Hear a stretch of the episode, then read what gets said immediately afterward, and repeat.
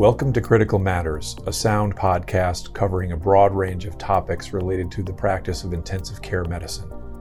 Sound provides comprehensive critical care programs to hospitals across the country. To learn more about our programs and career opportunities, visit www.soundphysicians.com. And now, your host, Dr. Sergio Zanotti.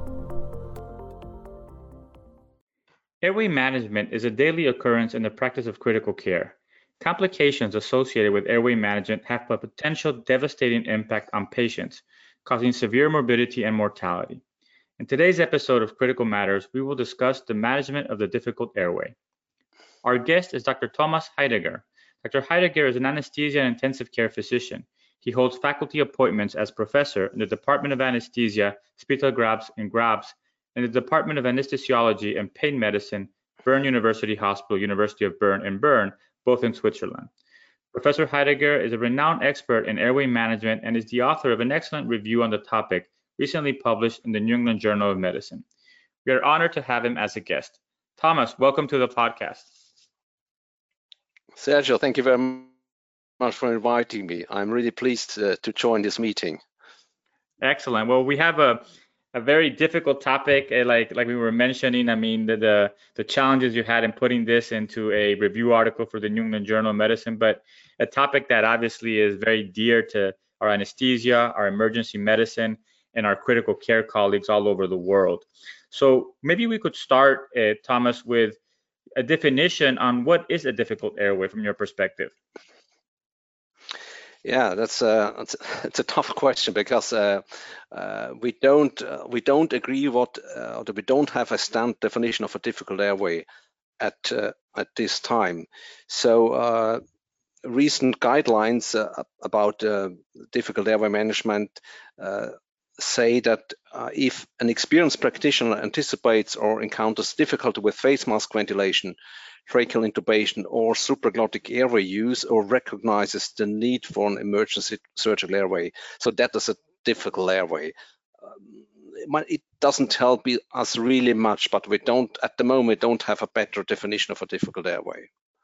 An important aspect, though, of that definition that, as you said, um, although imperfect, still is a good framework to start is that you really talked about different stages in airway management, right? So a lot of people might think that the, the intubation itself is is the difficulty, but you talked about face mask ventilation, visualization, tracheal intubation, or supraglottic management. So those four are very important, right? Absolutely, absolutely. And uh, that's a problem with some of the guidelines. Uh, most or the many guidelines start with a problem with uh, tracheal intubation, but airway management starts before. So if your patient uh, gets unconscious, and then you have to manage his airway, and the first the first uh, technique you normally use is mask ventilation. So uh, that's critically important uh, to uh, talk about mask ventilation before we talk about difficult intubation. Absolutely. And in terms of, of incidence of difficult airways, uh, recognizing that we have an imperfect definition, could you just make some some comments on where, where what we understand based on the literature, Thomas? Uh, yeah, on face mask ventilation, there are many many definitions. I think one uh, a very practical definition is from Han. It's a Han score. It's not perfect, but I think for daily practice, we use that in our hospital um, uh, every day. Uh, it's four grades. Grade one is no problems with uh, with a mask ventilation. Grade two is ventilation by mask is possible with an oral airway or another adjuvant. And grade three mask ventilation is difficult, defined as inadequate, unstable, or requiring two providers. And grade four mask ventilation is impossible. Well, it's not perfect, uh, but I think it is very useful for daily practice.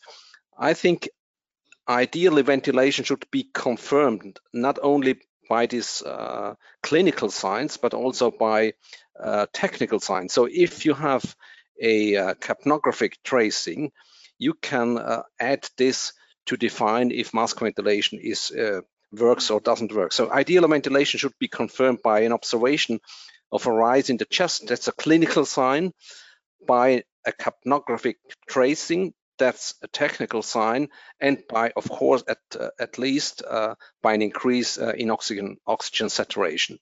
So that's a combination of a technical and clinical sign. Excellent. And in terms of, of, of the frequency, I know that in, in your review, you had cited that difficult face mask ventilation, which I presume would be on those grades you described, anything between one and three occurs maybe uh, 1.5 to 5%. But absolutely, absolutely. That grade yeah. zero is not very frequent, right? Yeah, that man, that's the that's the main problem and the main challenge. Fortunately, the the real difficult airway is a rare phenomenon. That's uh, that's fortunately it is a rare phenomenon, and so it is also. It's therefore, as a consequence, it is very difficult to predict a difficult airway in beforehand. Absolutely. Absolute uh, the event itself, the difficult airway, is a rare event. So it's it's always uh, all those tests, uh, a combination of tests to predict the difficult airway, will finally more or less fail because the event itself, the difficult airway, is a rare event. So the prevalence in all those tests, the prevalence is the most important thing to say uh, if if a, a test, a single test, or a combination of tests is um, can predict um, a real difficult airway. That means that you have always be prepared that you will can always be encountered with a difficult airway, even though you don't expect you don't expect it, or your tests say this is uh, not a difficult airway, uh, but in fact it can't it can be a difficult one. You don't know it in beforehand, except you have a, of course, you have a patient uh, with a limited mouth opening, uh, absolutely patient with absolutely morbid obesity, and and so on. I mean, there's an anticipated difficult airway situation. And I think that's a very important point that not only applies to difficult airways, but I, I believe it applies to how we assess all sorts of tests in clinical practice, which is we don't usually account for the real prevalence of what we're looking for. And we forget that any test, no matter how good, performance will be impacted by that, right? So you had commented in, in your paper the, the, the importance of this in difficult airway prediction in terms of positive predictive value and negative predictive value and how that can uh, sometimes, I mean, influence what a false positive looks like and what a false negative looks like. Absolutely, absolutely. So there's a, a, wonderful publication. I referenced this in, in my journal. It's uh, from Long or Lung. I don't uh, don't know how uh, to pronounce it correctly. It's the understanding sensitivity and specificity with the right side of the brain. That's a fantastic article to explain uh, terms like sensitivity, specificity, positive or negative predictive value. So it's a fantastic paper. I can really recommend to read that. And, and from a clinical perspective, uh, ultimately with difficult airway, Thomas, if you anticipate a difficult airway and you're prepared and you don't find one, there's no problems and that usually is great. However, if you're not prepared, you didn't anticipate a, a difficult airway and you get in that situation, it can have devastating consequences for the patient. Absolutely. Absolutely. I think that's the key point. You have always to be prepared uh, to face with a, uh, we say them an unexpected difficult airway. Um, yeah, well, that's, that's, that's really the key message. That's the key message. Uh, uh, beyond that, you have, of course, you need the skills uh, to do that. Uh, that's another problem. But uh, being prepared to manage an unexpected difficult airway is essential. So we, we, we talked about um, a little bit about the incidents, and like you said, uh, impossible ventilation or failed tracheal intubation really occur at a very, very low percent, way below 1% of all airways. Uh, I do have a couple more questions on incidents before we move a little bit forward. Um, what's the role of video laryngoscopy? That is something that obviously uh, when I trained, uh, we didn't have it available. Now I have it available for, for every airway I do in the, in the, in the ICU. And I just wanted to, to get a feel of what the literature really tells us or doesn't tell us yet about the use of video laryngoscopy, especially in the ICU? Uh, data are still conflicting, uh, and uh, that's the reason why I, I, referenced some of this, some of these uh, papers, uh, and you see this is there is no consensus.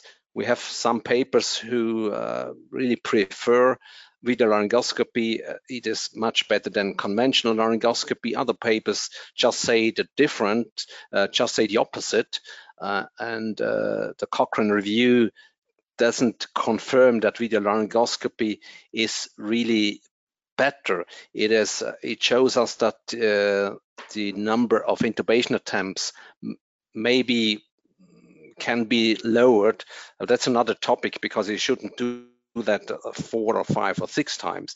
Uh, I think what video laryngoscopy is really superior to conventional laryngoscopy is in two things. It is first of all uh, you can uh, you can watch what the other colleague or your nurse is doing. So and on the other side, uh, if you are teaching in a teaching hospital, others can watch what you are doing as an expert. So in teaching and and helping juniors, it is absolutely fantastic. In management of the unexpected difficult airway, is in many cases you have a better view than than uh, with conventional uh, laryngoscopy. I think that's a matter of fact. In very, very, rare cases, uh, it is better uh, looking at the conventional side than on the video laryngoscopy. But this is, was a result of, uh, I think, the first large multi-center study from Europe and United States. Marshall Kaplan, I think, was the first author published in, in an American journal. And we we uh, we participated in this study at my former hospital, and we had some cases where we we did see the glottic uh, conventionally, but we didn't see anything on the screen. But normally it is just the opposite. You see it much better on the screen than conventionally in a difficult situation. But what we what we also have learned is that laryngoscopy is not the same as intubation. And that's, I think that's an important thing, an important step in our mind uh, by, in, uh, by using video laryngoscopy instead of conventional laryngoscopy. And uh, even though some colleagues don't like to hear that, but uh, it is not a panacea for everything, for every airway situation. Because if you have a patient with a limited mouth opening, you can't use a video laryngoscope. And if you have a patient with a limited neck mobility, it doesn't help you really very much. So there are situations where you need a different uh, technique to manage this airway. So it is, of course, uh, something which supports us, and it is uh, it is a milestone in the development of airway management, but it's not a panacea for all difficult airway management situations. And I think that that's an important point, right? I mean, it's a step forward, and it's a great tool to have in in our in our tool belt. But like you said, um, there will be situations where you will need to recur to other tools, and we'll talk about some of those uh, further down in our conversation. Absolutely, and uh, please let me add something more, uh, Sergio. Uh, there's a special a special situation with the um, hyperangulated laryngoscope. I mean, there you get a fantastic view with those devices, but uh, the the problem you, you, you must be very skilled with this technique that you can manage the airway. So the problem you see that you fail is uh, something we can really recognize quite often. So if you're really an expert, it will it does work, of course. But if you don't uh, don't know those tips and tricks with uh, using a, a hyperangulated video laryngoscope, it is really difficult to get the airway managed. I agree. The, the other question I had in terms of uh, of the incidence of difficult airways is, is, if you could comment on two factors uh, that and how they relate to incidence. One is patient population and specifically uh, in females OB versus non-OB, and the other one is location OR versus emergency department versus ICU. Okay, uh, let me start with the second one. the NAP4 uh, clearly showed that the problems with airway management in the ICU and in the emergency department are happens more more often than in the OR. So that's a matter of fact. Difficult airway management is absolutely uh, present in the ICU and emergency department. It's it happens uh, more often than in and in the OR. So that's that's a matter of fact. All those studies confirmed, and, and the largest one is, uh, of course, is NAP4. And uh, the second one, or your first question, is uh, obese versus non-obese. And uh, all those studies uh, confirm it's not only NAP4, it's only the, the closed claims analysis that uh, obese patients are more frequent to have a difficult airway. And if you have a patient with a morbid obesity, so it's a BMI of 40 or more, um, difficult airway situation arises four times more than in the non-obese. So obese and especially morbid obese patients are a population uh, we are faced with difficult situations quite more often than in the normal population. So I think it's important to note for our listeners, especially since most of our audience, I presume, practices intensive care unit, is that the frequency of these difficult airways is significantly higher in emergency situations, either in the emergency department or in the ICU as compared to to the to the OR. I would like to move forward and talk a little bit about prediction of a difficult airway. We did talk about the false positives, false negative, and that and those consequences, and really established why that's so important. But if you could maybe give us a little bit of your take on how to best evaluate the airway, and that might be very different depending on the time you have in an elective case versus obviously an emergency. But also, I know that you talk about predictors of difficulty, Thomas, in terms of anatomical, physiological, and contextual. If you can just expand a little bit on on this area. Yeah, well, even though we can't really predict a difficult airway, we should do that because otherwise you you don't forget the simple things, uh, asking your patient to open his mouth or to to move his neck forward and backward. So you should do that, and we personally do um, uh, thyromental distance and upper upper lip bite test. Uh, so all those things we do that, and uh, we also measure the BMI, and so we we don't do things you can't you can't read in in in, in this paper. So we we do all those things, but uh, we don't do it's every every special uh, test. So because this you can't do that in everyday's practice. Uh, so we do that, and uh, I think really important is also the history. So does this patient has already an intubation a couple of years ago. Were there any problems? We now have uh, electronic uh, protocols, so we can uh, go back to the to the past, looking uh, were there any uh, technical problems with intubation and so on. And so you have to be alert to do that, even even though you know it is not perfect. You shouldn't forget to do that because it is a mnemotechnic thing that you ask the patient to open his mouth, to pull out his tongue, and so on. So it's a very practical answer, uh, not very, but very scientifically based because all those tests uh, do have a low positive predictive value. Absolutely. But nevertheless, do that. There's an excellent paper. Is such a test um, uh, worthwhile issue issue or not from Steve Yentis was a former editor-in-chief from Anesthesia from UK. It's a fantastic paper. Can really recommend that. Okay, we'll put that on the show links. In, in terms of uh, a, of other predictors of difficulty from an anatomical, physiological, and contextual standpoint, could you just comment on some that you think are, are, are most important? Yeah, uh, I just mentioned, I think there was the anatomical predictors, uh, limited mouth openings, uh, the, the, uh, having a beard or not, uh, obesity, of course, are the anatomical predictors. The physiological predictors are, beside, for example, a full stomach, is something with your oxygen saturation rapidly decreases and your your onset of apnea uh, starts very very uh, very fast because of reduced functional residual capacity. It's uh, a pregnant patient or a patient uh, with a full stomach and so on, uh, or a patient is a, sep sep is a sepsis, or if the oxygen consumption is much higher than in the normal patient. So I think that's the most important physiological parameters, and also important are the contextual parameters because if you are inexperienced in a technique or inexperienced um, uh, in an unexperienced area, you don't have enough personnel to support you uh, in this uh, special situation.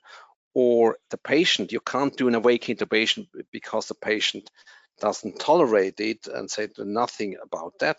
So uh, if the situation doesn't allow you to do that what you really want to do or you should do or you're not experienced or what uh, was a result from NAP4 regarding management of the anticipated, uh, anticipated difficult airway uh, and fiber optic intubation. There were two things that's really worth mentioning. The first one was that some of the colleagues recognized that this situation uh, renders a fiber optic intubation, and they didn't do that because of two reasons. First, they uh, they didn't do it because they didn't uh, weren't available to do to manage this technique because they had no skills, or they tried to do a fiber optic intubation but it failed because they had no skills.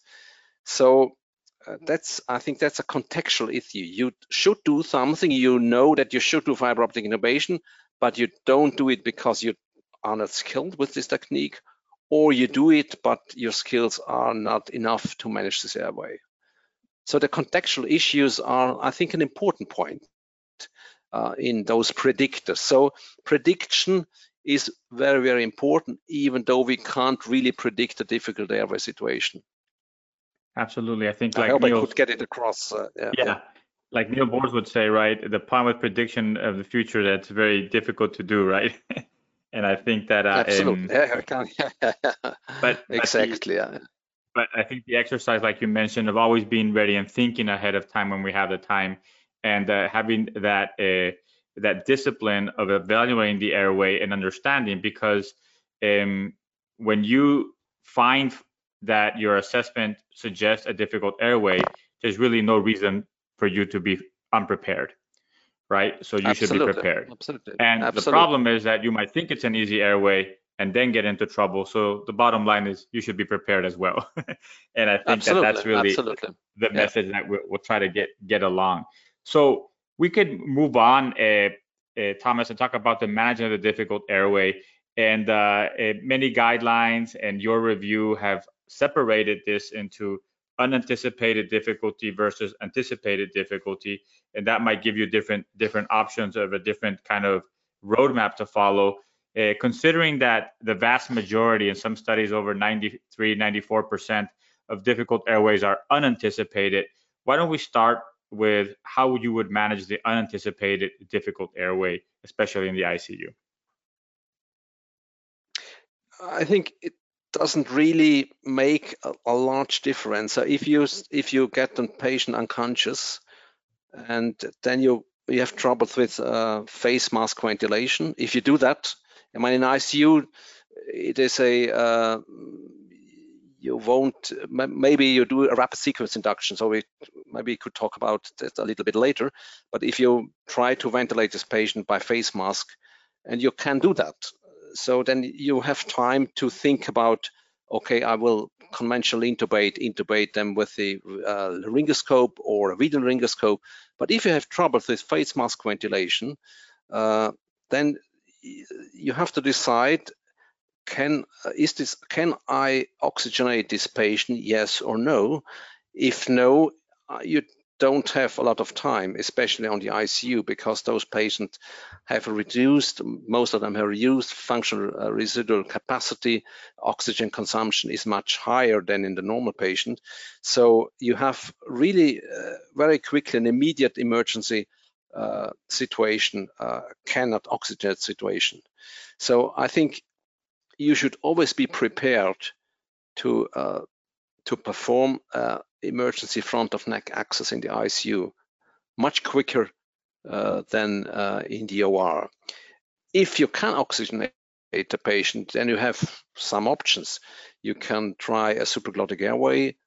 First of all, of course, you would try to intubate this patient, and then you can try it a second time. Then you should ch choose maybe the operator or um, the, the, the laryngoscope to a video or in ICU, I would recommend if you are firm with that and if you're familiar with that and if you have enough experience, uh, the guidelines, the new guidelines from the Canadian colleagues, they recommend using video laryngoscope, video laryngoscope as the first technique. Um, if you're experiencing that, that's important. So uh, these are the options. The, the uh, most important decision you have to make is can you oxygenate the patient, yes or no? Yeah, and I think that you talked about two very important topics that I would like to dig in a little bit deeper, Thomas. The first one is if you are in a can't can't ventilate, can't intubate, can't oxygenate situation in the ICU. Um, multiple studies, especially looking at closed claims and evaluating cases that went wrong, suggest that delays in doing a front of neck surgical airway is a big problem. Could you talk a little bit about that first? Absolutely, absolutely. That's uh, I mean, you, you might know the case of uh, of Elaine Bromiley, for example. This was the, the wife, uh, her her husband was this pilot, and this was a uh, you can uh, find it in the internet.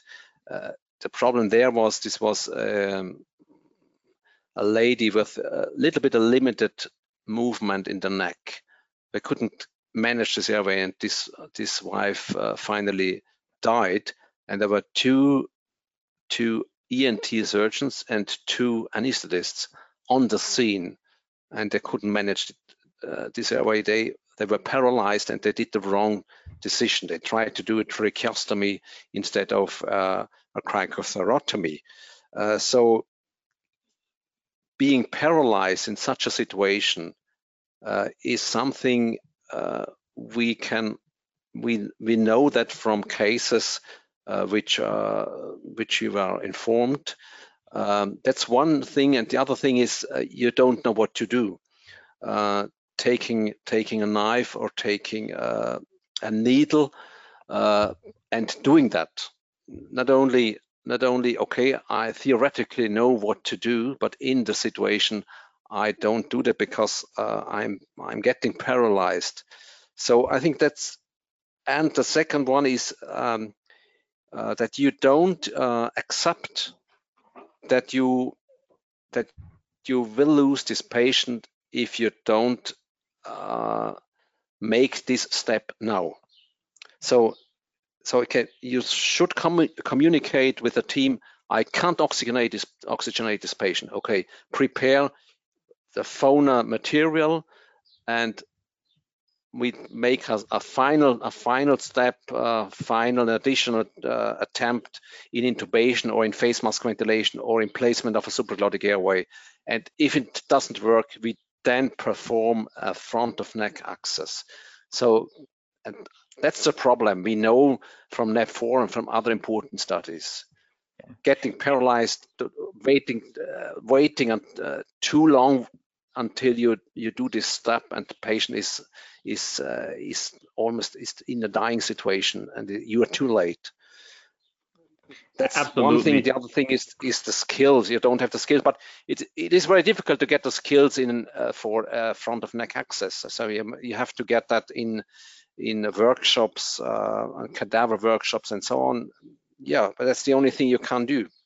Yeah. And, and and when you think about it from from a purely a motor cognitive or let's, let's motor motor skill, it, it probably is an a, an easier technique to do a cric via a scalpel thumb bougie tube, right, than it is to do a lot of the other things that we do. But like you said, the difficult part is that it's something that we don't encounter in our practices with any frequency. And when we need to do it, we don't feel ready. So the only way is through simulation, either cadavers or, or things, but it's a skill probably worth having. And uh, I doubt that there's a lot of people who've done like tons of these, right? Just because it's not something that's very, very frequent. Absolutely, absolutely. You know that uh, the Difficult Airway Society from the UK recommends always a scalpel uh, bougie tube technique. Uh, colleagues from other countries say if you are experienced in a uh, in a needle cricothyrotomy, you can use a needle, can use this technique as well. Uh, I agree, um, but if you have troubles with identifying the the cricoid, uh, I would also recommend a scalpel bougie uh, tube technique. So you have to be familiar with this scalpel bougie tube technique. Yeah. And and the second question I wanted to ask uh, about when we're talking about management, uh, before we, we dive into some uh, some more details, was um, you did talk about there is a right number of attempts that we should try, but there's two things I want you to to to to to, to talk a little bit more about, Thomas. One is um, what's the right number of attempts of endotracheal intubation and what are things that we should try to do to make them a little bit different because if we just do the same thing over and over again obviously that's not likely to to, to, to lead to a different outcome and the second is the avoidance and that's something we might talk later in human factors of perseveration which is something that i've seen a lot of colleagues fall yeah. into yeah, absolutely. That's an important point. I think that's one of the most important points. Uh, if you have a situation you you can oxygenate a patient, so you can ventilate it by face mask or a supraglottic airway, but you can't intubate this patient. And but the situation is stable. And so then you're in a situation where you can say, okay, stop and think, what should we do as next? But if you try them a third or a fourth or a fifth time, then situation is going to become worse. So the I think more, more or less all guidelines recommend not more than three attempts. Then you should uh, change the operator and also the technique. Some say after two attempts, uh, the newest Canadian guidelines say a maximum of three attempts.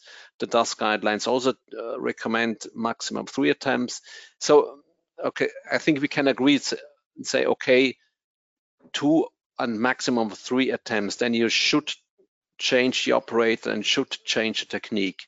If you if you started with a conventional uh, intubation technique, I think there's a really good reason to say, okay, we, we go for the next step with a, a video laryngoscope, or what we do in our hospital, because we have a lot of experience in fiber optic intubation, we do an oral fiber optic intubation with a slit oropharyngeal airway. I think that's a, a brilliant, very easy technique.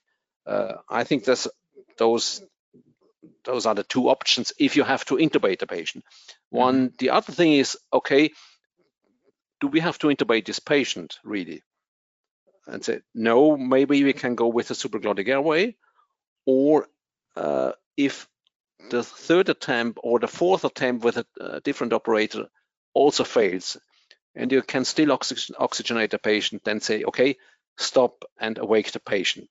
That's not possible in the icu so it's it is i think it's much trickier to to uh, airway, manage, airway management done in the icu than in the or because the option of awaken the patient if you have an emergency intubation in the ICU, that's not really an option. I also, I also I mentioned that in the article. So that's not an option in the emergency situation in, in, the ICU. It's an option in the OR. So uh, you have to really be prepared if your first technique fails. Yeah, and and I think that just to to to review in terms of if, if if you are in the ICU and like you said, we don't usually have that luxury of not not waking up the patient because usually we're in an emergency situation where we have decided that this patient needs to be intubated, right? But if you do a first attempt and you have poor visualization, have difficulty, reposition of the neck, um, better sedation, neuromuscular paralysis if you can ventilate, um, uh, right, are, are good things to do. Changing, like you said, from conventional to a video considering using a fiber optic if, if that's what you have are all things that that that that, that would help. Uh, are there any other uh, tricks that that you might suggest? Um, uh, I know some people like to use a bougie sometimes, but that's more when uh, it could be helpful. Any other suggestions from your standpoint or from the guidelines, Thomas? Well, I would like to answer that in a more principled manner. So I think uh, you should in such a situation, you should always use a technique uh, or an instrument you are familiar with in daily practice. I would never use a new device. I have never used that before. So I, we in our hospital and in, in, Switzerland uh, and Austria very rarely use a bougie, for example, uh, whereas uh, in the UK, uh, the bougie is, I think, it's the best friend of the um, anesthetist in the UK. So they, of course, will use a bougie. So we are familiar with fiber optic intubation, especially in our hospital. So uh, I would use always go for a fiber optic intubation if I can't manage this airway conventionally or with a, a video laryngoscope. Okay. So be familiar with that uh, in in the emergency situation as well, and don't use a technique for the first time in that in such a situation. Yeah, that's my key and, message. And I think it's an important one that the best that there is no perfect tool. Everything has a place and and, and a role, and at, at the end of the day, uh, the best tools are the ones that you are uh, more comfortable and have the greatest expertise with. So it's important to just, as a as a physician, to learn the tools that you have available, become proficient with them, and use them in the best way in these situations. Absolutely. Now we can talk a little bit about the anticipated difficult airway, and like you said, this is more of a, a, lot of times might be in the in the in the in the in the ICU. If you have a very obese patient, you're anticipating you might have more support and more people ready, but also in the OR, I mean, you have a little bit more options. But are there any things that you would want to add in terms of tracheal intubation while the patient is awake when that is possible, and maybe airway management of uh, the obese patients that we didn't cover yet? Yes, yes, uh, absolutely. Uh, management of the anticipated difficult airway. I think most colleagues will will get the patient unconscious uh, also in this situation uh, if they um, believe they can oxygenate this patient after he is unconscious. Um, I mean, this decision is a subjective decision, and you don't know beforehand if this is the right decision. Uh, there are other, I think, uh, uh, other philosophies as well. So, uh, in my former hospital, uh, we had a very strict, and I also use that in my hospital, not so strictly, but uh, still in a very similar fashion. If you have a patient with a with a for a BMI over 35 and additional risk factors for difficult airway situation, for example, uh, no teeth or beard or something like that, uh, or uh, neck the neck uh, circumference is is, uh, is very large, then we always do some fiber optic intubation. Um, the term awake intubation, I think, is a bit a little bit a misleading term because in most cases it's not really an awake intubation. Most patients are sedated, more or less, some patients are sedated. It's something similar, very similar to uh, to uh, general anesthesia, uh, and there are different techniques how to do this. I think very rarely it is really done awake. Uh, so this needs time and needs a lot of experience.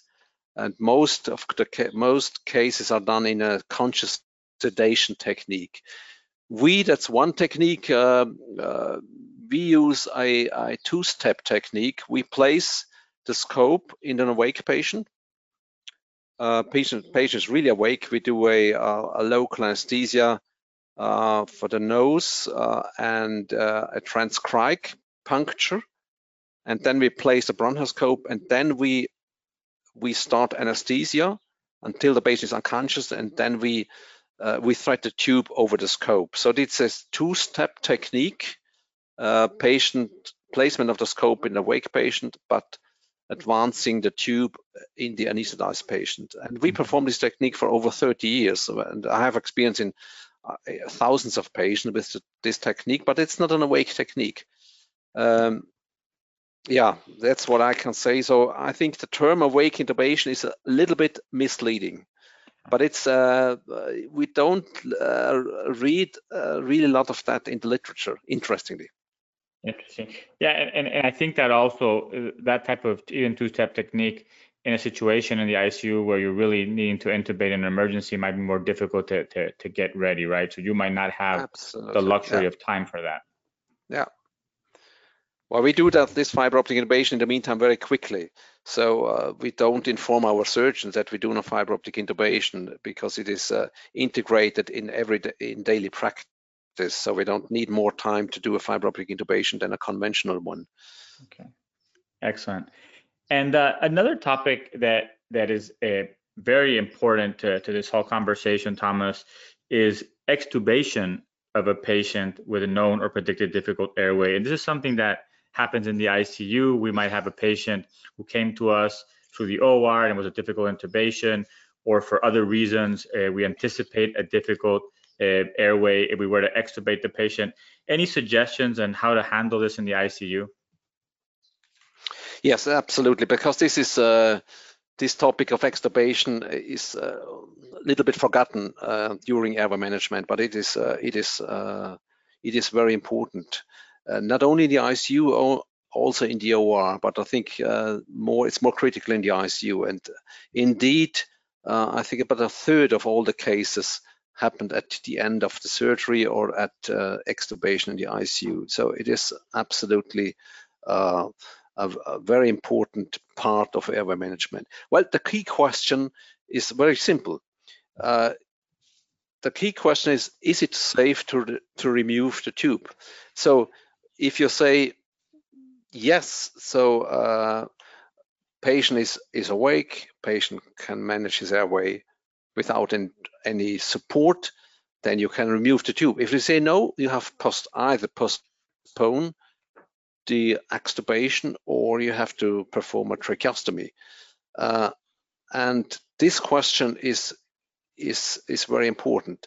Um, there are, of course, uh, some supporting techniques to manage extubation in a patient where you're not really sure whether extubation, whether airway situation works after the extubation, and sometimes yeah, it's uh, is it always a situation? Okay, now we know it because it's a, a hindsight bias. So one technique which uh, we regularly use not only for the difficult extubation part, but also for changing a tube, for example, from nasal to oral or from oral to oral, is that we use an exchange catheter to support the extubation. If you have a problem, you can re-advance the tube over this catheter. Yeah. And I think that, that the message really here is clear in terms of we shouldn't uh, only be assessing for difficult airways when we're putting tubes in, but we should be thinking about this in, in patients when we're deciding to remove endotracheal tubes in the ICU. And like you said, I mean, that, that first fork is do I feel it's safe or not? And if it's not, can I postpone it or do I need to go to a definitive or more definitive solution like a tracheostomy? But like you said, this is not something that we should uh, do hastily and uh, we, we are concerned or we don't know, plan, have the appropriate team there supporting, doing it at the right time of the day. A tube exchanger is a great way when there's when there's doubt. And uh, and these are again, it's more about planning and having that foresight of uh, of this could be a problem. Absolutely, Sergio, absolutely. Because always it's a, it's always a, as you already mentioned, it's always a planned procedure. Excellent. So I would like to to to close uh, the, the topic of, of the airway with a little bit of discussion on human factors. I know that in the anesthesia world, human factor engineers is are, are, are big. I think that this is something that more and more we're trying to bring uh, outside of the OR to other areas but clearly there are human factors that are involved in airway management. And I wanted to know if you could just maybe talk a, a little bit about some of them. We did mention some of them, but we can kind of reiterate some some that are important. Maybe start with situational awareness. Absolutely, absolutely. I think uh, we mentioned it as you already said uh, several times. The situational awareness is is uh, really important. Uh, and that's something I think have to do with also with experience. So I think as an some someone who is uh, doing airway management should do that on a regularly basis because you see those cases and you have so heavy sometimes a smell uh, of a difficult situation and uh, you sometimes anticipate a problem uh, uh, that's the one thing. And the other thing is situational awareness. Okay, now we have a problem and communicate that you have that we have a problem prepare the next step uh, immediately. Uh, so uh, one uh, good friend of mine is Professor Richard Cooper from Toronto, uh, wrote an excellent article on, on that. Always plan uh, if you if your plan fails. So plan a failure of your plan.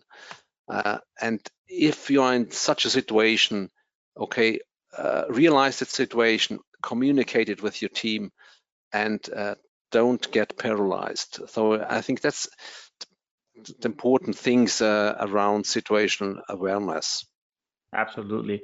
And we also talked about failure of judgment, and you've discussed them, but I, I just want to reiterate, synthesize for our listeners that the two things that seem to be correlated with poor outcomes in difficult airway situations are perseveration when we keep doing the same thing and do not move to the next step, which is part of the situational awareness. But it's something that happens to all of this, and it's that I think sunken cost bias, right? We I'm going to get it the next time, and you keep working on the same thing, and you get into trouble. And then number two, delays in surgical airways. So I just wanted to kind of uh, rem remind our audience. The last thing in terms of human factors, Thomas, are team factors and communication. Any any words of advice there? Well, uh, I just mentioned that. I think uh, if you anticipate uh, a difficult situation or uh, maybe uh, before you start, you should think about what are you doing if your plan A, plan B, plan C fails. And when error management is always is a strategy. A strategy is a, a, steps of plans. What are you doing? So as just mentioned, plan for failure of your plan and communicate that uh, with your team. Uh, so I'm I'm a great fan of having nurse anesthetists uh, or uh, experienced personnel in the ICU. What are what what will we do if you if we can't manage this airway? And uh, uh we communicate that before we started. I mean that's that's obvious, but it's obviously it doesn't happen very frequently. Yeah. Uh, so yeah, I, I mean it, it, it it is it is simple uh, if we discuss here, but obviously uh, in daily practice it is very often not performed. Absolutely. Unfortunately. Yeah. And I think that these these pre pre procedure right huddles where we actually talk about the plan, but also talk about, like you said, and what's plan B and plan C, so everybody understands, is very important. I mean, yeah, absolutely. Uh, and, and maybe maybe maybe uh, uh, add to uh, one other point. So um, many many years ago, there was a fantastic article in the BMJ on on on safety, and uh, what what I have learned, or we should have learned from that, is so if if you are in a critical situation, the most experienced person at the scene should clearly say what we should should have to do. That's not the time to be very nice to every in the in the scene. So you need uh, very clear decisions and say, okay, this is what we do now. And I I'm the most experienced here, and I say we do this and we do the next step, we do that. Yeah. That's I think that's all. Mean, if all all are nice together to each other, but nothing is done, the patient will die. And, and I think another important aspect of communication in an emergency that's worth um, commenting, Thomas, is that especially in the ICU when things are going in the wrong direction, um, if you as the leader do not designate a specific person to do certain things and just say we need to do this, nobody will do it. So for example, if you need help from anesthesia, unless you are to say, Thomas, call anesthesia. If you say, can we call anesthesia? everybody assumes that everybody else, else is going to do it, and a lot of times it, it just delays what's going on. So I think being mm-hmm. very deliberate in, in assigning tasks and next steps is also very very critical during during an emergency. Mm-hmm. Absolutely, absolutely. Yeah. Thomas, we we like to to close uh, the the discussion with a couple of questions that are unrelated to the clinical topic we just discussed. Would that be okay? Yes, of course. So the first question relates to books. And I was wondering, are there any books uh, or particular books that have influenced you the most or that you have gifted most often to others? Yeah, that's an interesting question. I, I have, uh, uh, yes, I have two two things I would like to say. The first is um, I to my junior doctors uh, when they come in my department, they um, they uh, I give them a, a, present, and that's West's res respiratory physiology, the essentials. That's a fantastic book about resp respiratory physiology for everyday practice and also for for their exams. And from my personal view, what uh, my favorite book from the last years, besides some crimes, is, um, and I'm sure you know that, it's from Daniel Kahneman, Thinking Fast and Slow. That's a wonderful book. Uh, I really like that, and I have read them two times. Uh, and I, can really recommend this book to everyone. And I think there is also a relationship to airway management. There are things, are situations where you have to react immediately. Then you don't have to don't have enough time to think okay the next step uh, we are doing uh, on the next day so we have to do it very quickly. But if you have time stop and think. So that's that i think thinking slow and thinking uh, the different options. But it's a combination of thinking fast and slow in uh, with every advantages and disadvantages of both uh, of both uh, pathways. Absolutely, and I think that both both, both uh, recommendations are phenomenal. I do believe, especially uh, true for all of us, but but also in particular, I think some of our younger colleagues, um, the value of understanding physiology, I think, uh, is sometimes uh, underemphasized, right? So clearly, understanding physiology uh, is very important and can and can help us. And West is a great place to start. And um, uh, hard to argue with Daniel Kahneman, obviously a the, one of the fathers of behavioral economics and really studying judgment, right? And uh, thinking fast Absolutely. and slow, I think, is exactly uh, what, what, we're talking about today. Developing the skills so that we can do our thinking fast better, but having the ability to recognize when the situation calls for a pause and for thinking slow. What's the next step? So clearly, I will link Absolutely. both of those. And and I'll tell you, Thomas. Um, it's funny that you mentioned thinking fast and slow. Uh, obviously a book that I had enjoyed thoroughly, but I'm currently reading a, a book called Noise, which is Daniel Kahneman's uh-huh. last book that just came out. So I highly suggest that that you pick it up. You will you will love it. And it's about errors in our judgment. So it goes beyond just talking about cognitive biases and talks about the concept of noise and how to reduce noise in our in our judgment. So I think that a great complement to to thinking fast and slow. Oh, that's great. That's great. I have already bought this book, Noise, but not not yet read it. you, you'll enjoy it. I'm halfway through, and I, am thoroughly enjoying it. Um, okay, uh, look forward to reading it. Uh, the second question is, what do you believe to be true in medicine or in life that most other people don't believe or don't act like they believe?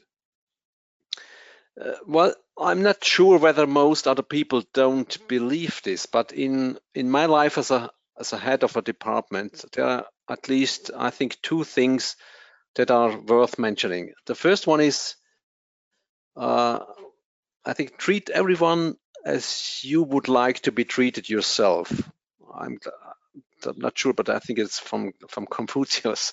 Uh, that's quite important to say, uh, not only for the head of the department, I think for your life as a whole.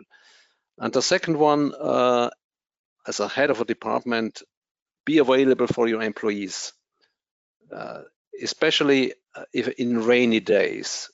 That's that's absolutely important. I agree, and I think that there there are two things that, um, like you said, uh, on a conversation like this, we, we we all agree, right? But then on the day to day, sometimes people uh, forget or don't act like they really believe it. So I think there there are two very important tidbits for all our ICU uh, clinicians who are one way or the other leading a team at that time. So so those are very valuable. And and the last and closing question, uh, Thomas, relates to is there anything that you would want every intensivist who's listening to us to know? It could be a fact, a quote, or just something related to what we discussed today. Okay, yes, yes. Uh, I think it's a, mm, uh, a summary of that what I said is uh, be familiar and maintain your competence with uh, some of those airway techniques. Uh, it is it starts with face mask ventilation, supraglottic airway placement, tracheal intubation. I think with video laryngoscopy, you should be familiar with fiber optic intubation and with an infraglottic access. That's the, sec the first one. And the second one, have a strategy for your airway plan. So I would like to quote my friend Richard Cooper, always have a plan if your plan fails. And I think that that's a perfect place uh, to stop, Thomas. It was a, a joy to talk with you. Thanks for sharing your expertise. We will link a lot of the articles that we reference and definitely your review article uh, to the show notes so people can find them. And uh, I look forward to having you back on the podcast to discuss uh, this and other topics again. Oh, Sergio, thank you so much for inviting me. It was a great pleasure to talk to you. And I hope I hope I could uh, get my my message across. Uh, uh, you know that my mother my mother tongue is not English, it's German.